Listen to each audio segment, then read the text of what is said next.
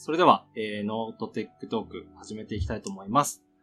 えー今回はですね、えー QA 体制を整え始めた話というテーマで、えーゲストをお迎えしてお話ししていきたいと思います。えっ、と、今回のですね、MC は、えっ、と、私ではなくてですね、えーメガヤさんにお願いしたいと思っています。というのと、えっ、と、ゲストですね、1名お迎えして、えーやっていきたいと思うんですが、えー今回で2回目の登場となりますね。えーゲストはかっくんになります。かっくんよろしくお願いします。はい、お願いします。えっと、ノートのアプリチームで iOS アプリの開発をしているかっくんと申します。よろしくお願いします。はい、よろしくお願いします。メガヤさんも軽く自己紹介できますか？えっ、と、ノートでエンジニアやりながらライターもやっているメガヤと申します。このポッドキャストで裏側もやっていて、たまにこうやって MC 交代してやってることもあります。よろしくお願いします。はい、よろしくお願いします。で、私はエントエンジニアリングマネージャーをしている福井です。よろしくお願いします。はい、じゃあここからは MC はメガヤさんにバトンタッチするんで、よろしくお願いします。よろしくお願いします。えっ、と、じゃあ今日はノートの QA, QA 体制の話について、レッツさんとかっくんがそこに関わっているということで聞いていきたいと思います。よろしくお願いします。そもそも分かってる方も多いと思うんですけど、QA とはみたいなところから話していきましょうか。そのあたりについては、じゃあ、レッツさんから簡単に説明いただいてよろしいでしょうか？はい。QA ですね。これは、えっと、まあ、えっと、ノートが正常に動作すること。まあ、つまり、こう、品質を保証するために、えっと、必要なことを考えて実行する役割のことだと思ってます。まあ、端的に言うとそういうことかなと思うんですけど、なんかかっくん補足とかあれば、ぜひ。まあ、そうですね。その、ノートってもともと QA っていうチームとかがなかったので、そのノート全体の品質をどうやって上げていこうか、担保していこうかっていうのをみんなで考えましょうみたいな、そういうのを作り始めたみたいなイメージですね。QA って、やっぱ専属チームが、こう他社だと、大きいサービスだとあったりすると思うんですけど、ノートにおける現状の QA ってどういった形になってますか？そうですね。あの、まあ結構チームに委ねられるみたいなところは結構大きいかなと思ってて、ノートってウェブとアプリもそれぞれあるし、ウェブの中にもいろんなチームがあって、そのチームの中でいろんな施策が行われるんですけど、で、そのチームの中で、えっ、と、なんだろう、出すものを考えたりとか、で、その出すものの品質をみんなでチェックしたりとか、っていう形になっていて、結構、その各チームの中の、しかも、その実際に、なんだろう、担当するエンジニアの力量次第みたいなところも結構あったりしていて、なので、例えばウェブの方でえーメインでやっていた施策ををリリースした後でアプリで同じ機能を見ると、ちょっとうまく動かなかったみたいなことがやっぱりこれまでも起こってはいたんですよね。なので、まあそういったところをなるべく、えーなんとか、えーそういう問題が起こる前にみんなで検知して、えー問題がない状態で出したいねっていうのが結構みんなで話し合っていったみたいなイメージですかね。なんかレッスン補足とかあればお願いします。そうですね。えっと、まあ、なんか、さっきもかっくんから話があった通り、こう、専任がそもそも、まあ、チームもないし、あの、QA というところの役割を持った専任者もいないっていうところで、まあそもそもなんかこう、そういう状況もあるので、品質に対する課題感みたいなのは、みんなこう、ぼんやりと持っていたんだけども、なんか、あのまあ、ぼんやり持っていただけで、なんかこう QA をミッションとして、アクションを起こせてなかったってところが、結構課題感っていうところとして、あの、ノートの組織として、あったのかなと思ってます。レッツさんはこう、ノートにいいてもう結構長いじゃないですか。元から、こう、やっぱりその QA に対しての課題っていうのは感じてたりされたんですか？昔からというか。そうですね。うーん、まあ、やっぱり年々そのサービスの規模が、あの、拡大してきて、組織が拡大してきて、うんまあ、それに比例して、あの、課題意識も高まってきたっていうところであって、なんか最初はそこまで、あの、意識としては、まあ、低かったって言ったら、あれですけど、そこまでなんか重要視してなかったところは正直ありますね。うーん。それこそそのテストの工数を、あの、削ってでも早く出して、ユーザーに価値を届けるっていうところに結構フォーカスしてたかなと思います。うん、うん、うん、うん。なるほど。さっきあの、かっくんからも、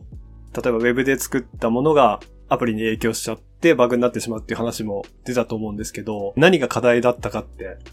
具体的に挙げてもらうことできますか？今では、なんだろう、ウェブの方で何かしらの機能を作って出すときに、アプリの方も気にしようね、みたいな文化ができつつあると思うんですけど、あその、ウェブでいじったものがアプリに影響を及ぼした場合はそうですね。そういう文化というか意識も結構根付いてきたような気はするんですけど、とはいえじゃあ他の画面で見た時にどうかとか、そういう観点だったりとか、他への影響を気にするっていうことが、意識として、意識としてまだまだ低かったのかなと思ってて、個人的にはそういうところが課題として大きいかなと思いますね。この QA の体制を整えるぞっていうのが決まったのというか、じゃあ QA チームというかそういうのを作ろうってなったのって何かきっかけとかってあったんですか？なんか多分僕が Slack で叫んだみたいなのが結構あるかなと思ってるんですよね。ちょっと、なんだろ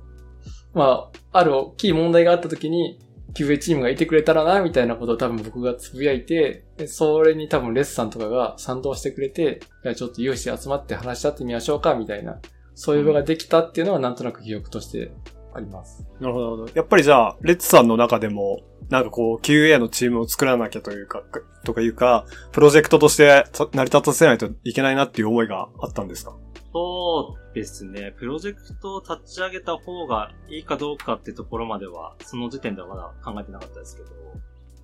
まあ、個人としても、まあ、課題感はこう、ぼんやりは持っていたけど、みんながどう思ってるのかっていうところも、まあ、気になってたっていうのもあるし、まあ、各君含めて、あの、他にも複数人、あの、課題感持ってるっていう話は、あの、聞いていたので、まあ、であれば一旦こう、課題感持ってる人で集まって、あの、カジュアルにみんなどういうことを思ってるのかっていうのを話してみようかみたいな場を、まあ、設けさせてもらったっていう流れだったかなと思います。それは、だいたい初めスタート時は、かっくんと、えレッツさん以外だと何人ぐらいの人がいたんですか？もう最初から合計、あ7、8人ぐらいは。最初からもう、そうですね。いらっしゃいままあした。今いるメンバーが結構そのままいてくれたような気がします。で途中で、なんだろう、入社してくれた人が入ってくれたりとかっていう、増えたりとか、そういうのもあったと思いますけど、まあ最初から今まで、なんだろう、7、8人ぐらいで回してるイメージですかね。なんかその中で初めのこのスタートした時に印象に残ってる話とか、なんかやっぱみんな課題としてこういうこと持ってるんだなって思ったことって何かありますか？そうですね。なんか、僕以外結構みんなウェブの人たちで、僕だけアプリっていう感じなんですけど、ただ抱えてる悩みは結構共通してる部分が多いなっていうのは僕は思って、そこが印象的だったのと、とはそうですね。僕個人的にはその QA 欲しいっていうのが第三者視点が欲しいっていうことと結構僕の中で同義だったんですよね。というのが僕が作ったものが自信を持って出すために誰かに他の人に見てほしいみたいなまあ、そういうニュアンスもあったんですけど、そのチームで集まって話していく中で、そのいかに自分たちが作ったものに自信が持てるかみたいな、っていうところ、なんだろうな。で、そのための手法として、例えばテストを書くとか、テストを厚くするとか、カパレッジを上げていくとか、まあ、そういう手法もあるなっていうのが、僕の中では結構、なんだろう、大きい認識の違いというか、だんだん意識がそっちに変わっていったというか、そういうのは結構、あの、僕としてはありました。なんかこう、初めそういう風に、変、ちょっと言い方悪いかもしれないですけど、こう、ふわっと始まった形で、で、こう、私はそのプロジェクトに参加してないんですけど、外から見ていて、やっぱりこう、最近 DNA の平田さんが協力っていう形で、えっ、と、入っていただいて、で、こう、きゅそのあたりからこう、ガットプロジェクト化したというか、意識がチーム、チームとして固まったように外から見てて見えたんですけど、この平田さんはどういう形で今というか、協力してもらってる形なんですか？もともと、あの、僕の知り合いではあって、その iOS 関係の勉強会とかで仲良くなったりとか、あと DNA さんが主催している勉強会とかに僕が行って、まあ、話して、まあ、そこで仲良くなったりとかして、まあ、そんな感じで結構、あの、もう数年ぐらい、3、4年ぐらい親交のある方だったんですけど、そんな中で、えーっと、そうですね、きっかけとしては、その、もともとこの QA に思いを馳せる会の中で、もうなんだろう、その外部の知識みたいな人、なんだろうな、えー外から知恵を借りることはできないかみたいな話が確か出たような気がしていて、そのタイミングで、その DNA さんが主催の勉強会に僕が登壇するかしないかみたいな話があって、で、そこでちょっとそのタイミングで平田さんに聞いたんですよね。一回ノートのこういう QA について考える会があるんですけど、一回ちょっとランチとかして話してみませんかみたいなのを聞いてみて、で、そこで一回僕と、レスさんと、あともう一人山形さん、合計4人でランチをしたんですよね。まあ、そこでも結構、あの、いろんな知見をいただいたんですけど、でその流れの中で、えっ、と、その後か、その後で実際に業務委託として手伝ってもらえないかっていうのを平田さんに打診したっていうのが、きっかけとしてはあります。やっぱり、レッツさん的にもこう、平田さんに来ていただいて結構変わったなって思うことってありますか？そうですね。えっと、今のカックの話もう少しその経緯補足すると、この平田さんが、えっ、と、入ってくれるまでは、まあ、有志で、えっ、と、カックン含めて、含めた有志で、まずこう、ぼんやりとした課題を、みんなでこう、課題の認識を揃えようっていうので、その、課題をこう、洗い出すっていうところのワークショップをやったんですよね。洗い出して、で、その課題に対して、えっと、分類して、それに対してどういう打ち手があるかっていうのを考えて、で、洗い出した打ち手に対して、あの、労力と成果のマトリックスにプロットしてって、みたいなことをしてましたと。で、えっと、ただ、やっぱり我々、こう、千人でもないし、その知見も、あの、ないので、まあ、これ出してものの、どれを実際やればいいのかな、みたいなところで、結構こう意思決定に悩んでたっていうところもあって、で、その、えっと、課題感を、洗い出した課題を持って平田さんに相談しに行ったっていうところがあるんですよね。で、それに対してやっぱり、あの、かなり知見を持った経験則で、こう、まあ、経験もあるし、知見を持った方なので、あの、まあ、その経験則でのこ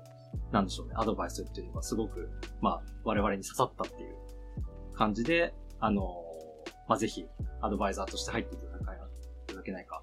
っていう相談をさせてもらったっていう感じなんですよね。で、まあ、来てもらってすごく良かったなと思ってることとしては、まあ、今話したところにつながるんですけど、やっぱり経験則での意思決定っていうところが一番大きいかなと思ってますね。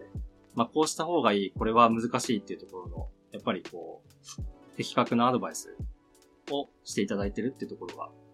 やっぱり来てもらって一番良かったことかなと思います、ね。うん。そうですね。今、ノートだと QA でやってきたっていう人がいないような状態なんで、そこの知見は大きいですよね。かっくんとしてはどうですか？そこの学んだこととか変わったこととかで言えば。そうですね。あのー、今まで、その、僕らの方だと、計測が全然できてなかったなっていうのが、すごいはっきりと分かったところで、なので、QA のプロジェクトの中で、できる範囲で計測をしていこうとか、あとは、外での他のチームへの周知みたいなのもちゃんとしていこうとか、例えば、えー、すごいわかりやすい簡単な例だと、えー、プロジェクトがいつリリースされますよみたいなカレンダーを作るとか、結構これは誰でもできることなんだけど意外とやってなかったとか、なんだろう、そういう可視化の部分をもうちょっとちゃんとしていきましょうみたいなのが結構チームとしては、あの、アクションしやすいし、で、見える化もできるし、で、成果も見やすいみたいなところあって、すごいこん、あの、それだけで僕は読んでよかったなと思えた部分だったりしました、ね、あ、リリース予定カレンダーとかは直近でやってるやつは、平田さんにアドバイスもらってから始められたんですね。あの、直接それをやりましょうっていうアドバイスじゃなかったんですけど、こういう風にするといいですよみたいなものの中で、あこれだったらカレンダー作れば簡単に済むんじゃないみたいなのがチームの中で生まれて作ったみたいな、まあ経緯としてそんな感じなんで、その、ダイレクトにその答えをもらったっていうわけじゃないんですけど、自分たちでやりやすい方法を一緒に模索できたみたいなものとかだったりしますね。他の、あの、計測系だと、例えばカバレッジを計測して見やすくしましょうとか、まあそういったのもあります。なるほど。じゃあ現状で今進めてることとしては、そのリリース予定カレンダーとカバレッジをきちんと取っていくっていう二つの方針で進めている形ですかね。あと他には、あの、バグとかって、あの、いろんなところで起こるんですよ。ただ、それがどのタイミングであ起こって、どこから報告が来て、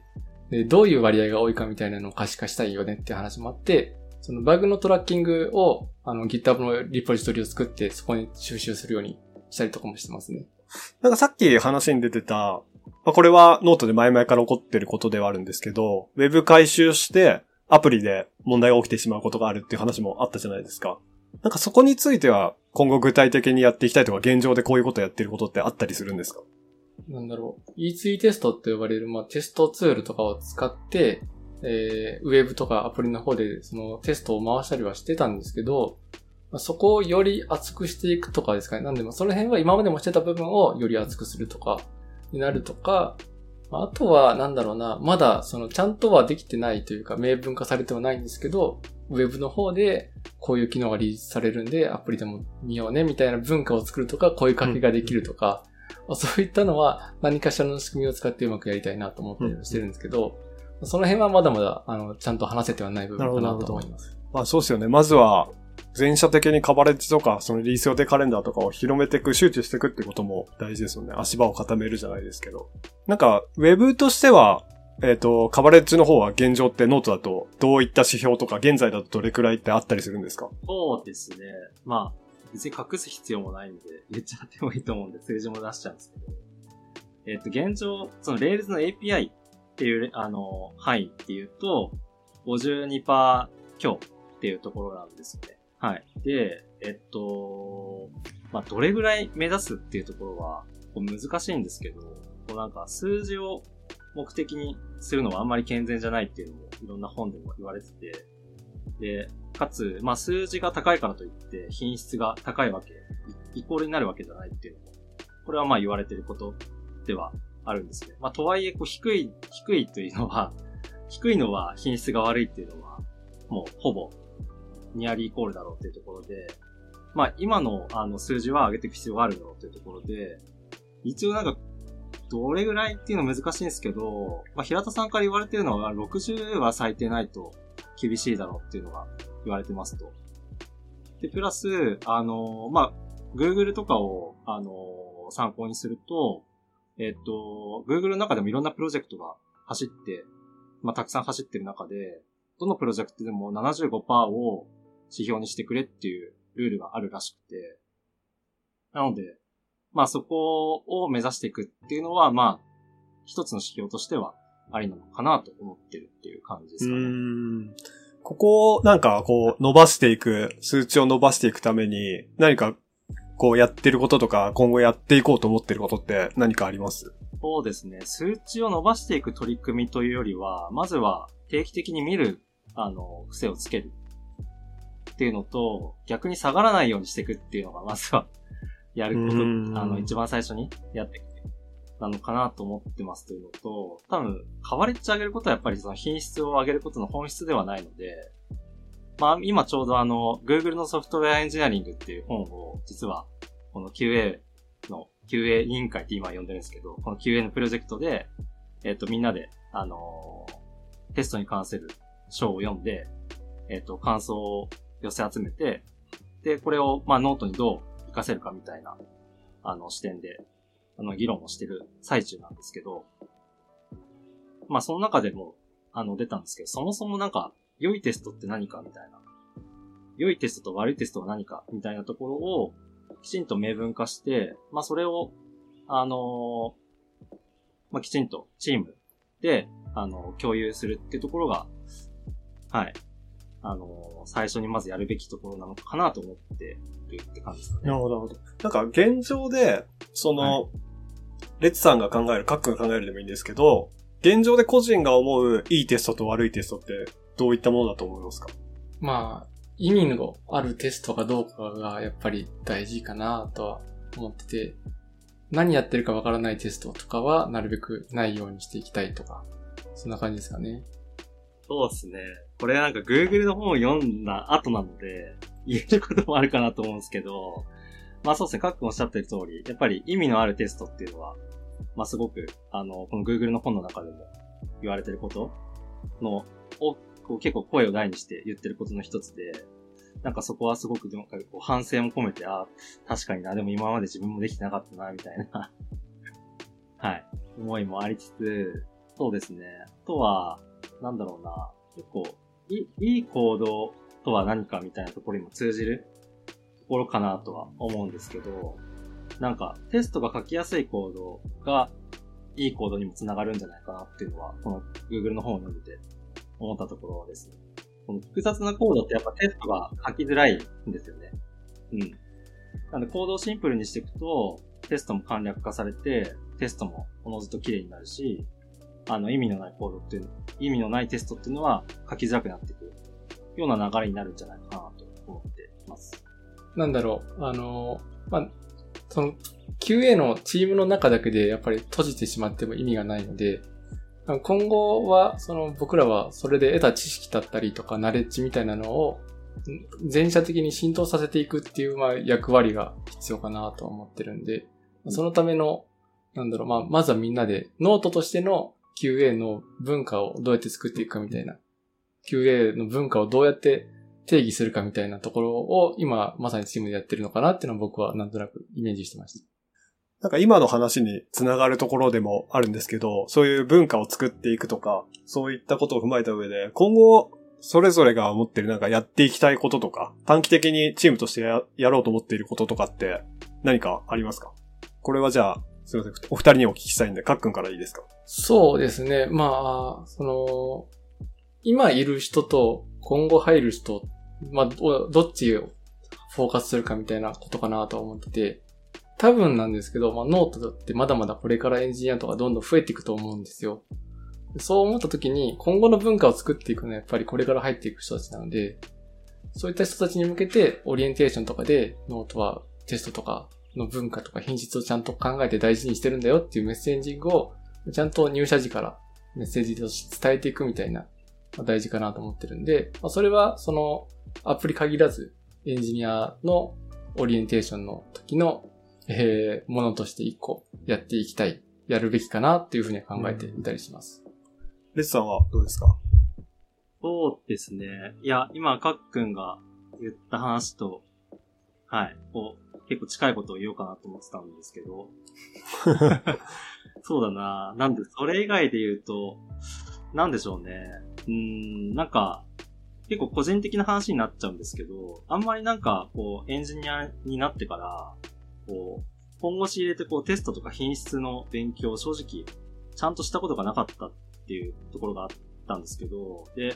なんかこの QA を思いを馳せる会からスタートして、まあ、ちゃんとこう、あのー、課題に向き合うことになってから、まあこう自分の中でもこう、えっ、ー、と課題意識がきちんとこう自分事として芽生えて勉強し始めたってところではあるんですけど、なんかこう勉強してる中で、あ、この会話結構面白いし伸びしろあるなっていう風に思ったっていう感じで、いや、テスト界隈面白いぞっていうのは、なんかみんなに伝えたいところです。結構なんかつまんないなとか、そういうイメージ自分も持ってたんですけど、なんかそう、面白いぞっていうのは、みんなにちょっと伝えていきたいなっていう。面白いよ、テスト面白いよっていうところを、あの、まあ、自分自身こう体現して広めていきたいなと思っています。